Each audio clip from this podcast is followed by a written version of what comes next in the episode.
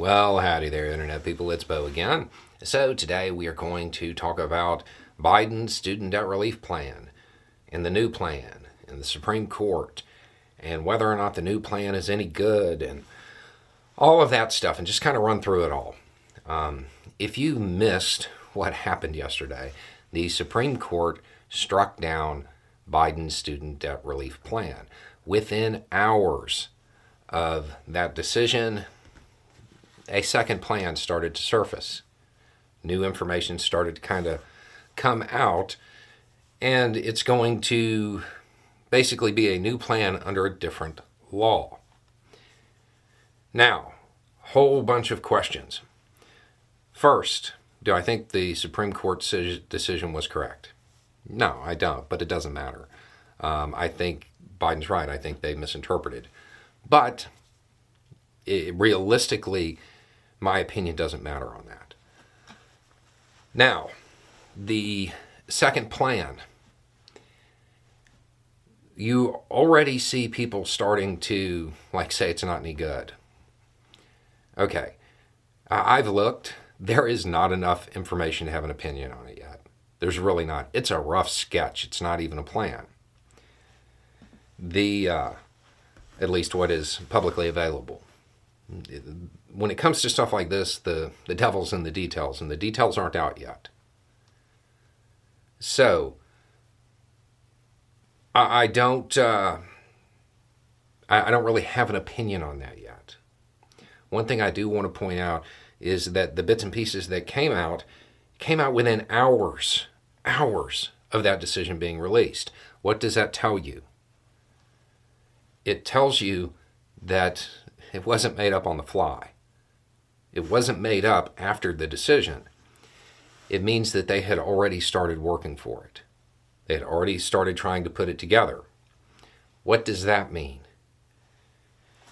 When you look back at the timeline, especially the criticism of it, the plan gets announced, and he has a whole bunch of people basically saying he should have used this other law that, in many ways, has more coverage. And I got to admit, I didn't understand it. Now, where are you at? You have a decision from the Supreme Court striking down one. And now he's using that law everybody was talking about to get a second bite at the apple with something everybody was like, this is kind of a better law to use. And he has a roadmap from the Supreme Court. I don't think that that was unintentional. Because of that, I'm willing to give him the benefit of the doubt. It looks to me like he knew the first shot was going to miss, and he put together a plan to catch it on the rebound. What it's going to be, I don't know. The little bits and pieces that have come out so far, it's interesting um, as far as raising what non discretionary income is. That would have a huge impact. Um, it looks like under some of it, it looks like people may still have student debt, but not have payments. Um, but again, all of this is really early on, and we don't know. None of that may make it to the final rules. So we have to wait. Um, it's not ideal. I, I see a whole bunch of people, especially Republicans, cheering this I feel like that's probably not good politics. Um, as another day is here, and you're ready for it. What to wear? Check. Breakfast, lunch, and dinner? Check. Planning for what's next and how to save for it? That's where Bank of America can help. For your financial to-dos, Bank of America has experts ready to help get you closer to your goals. Get started at one of our local financial centers or 24-7 in our mobile banking app. Find a location near you at bankofamerica.com slash talk to us. What would you like the power to do? Mobile banking requires downloading the app and is only available for select devices. Message and data rates may apply. Bank of America and a member FDIC. They, you know, support breaks for billionaires, but not for their voters. That seems counterproductive, but whatever.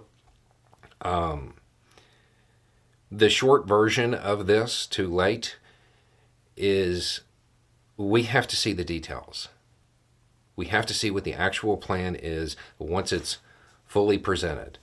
And I know somebody, because somebody already asked, Like, this is what it looks like. It looks like they were planning this. Why isn't the plan ready? Because they needed to see the decision from the Supreme Court.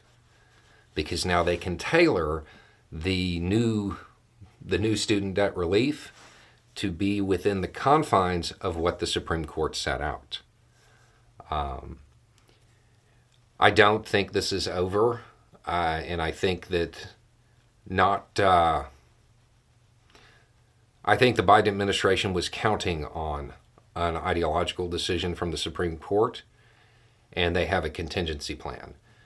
I'm going to wait and see what that plan is before I start to uh, before I start to put it down.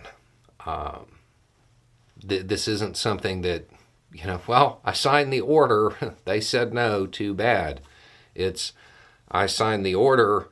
They said no. Well, let's see what they say to this one. Um, and it seems like the second one would probably have a better chance because they have a very clear understanding of what this exact court wants. The problem with this, and the problem the Biden administration may end up facing, is that this Supreme Court just, they're not exactly consistent. So they may run into another issue. If that happens, then this has to go through Congress. And right now, the Democratic Party does not have the votes in the House. Um, so, again, once the decision has been issued, they can try to tailor it.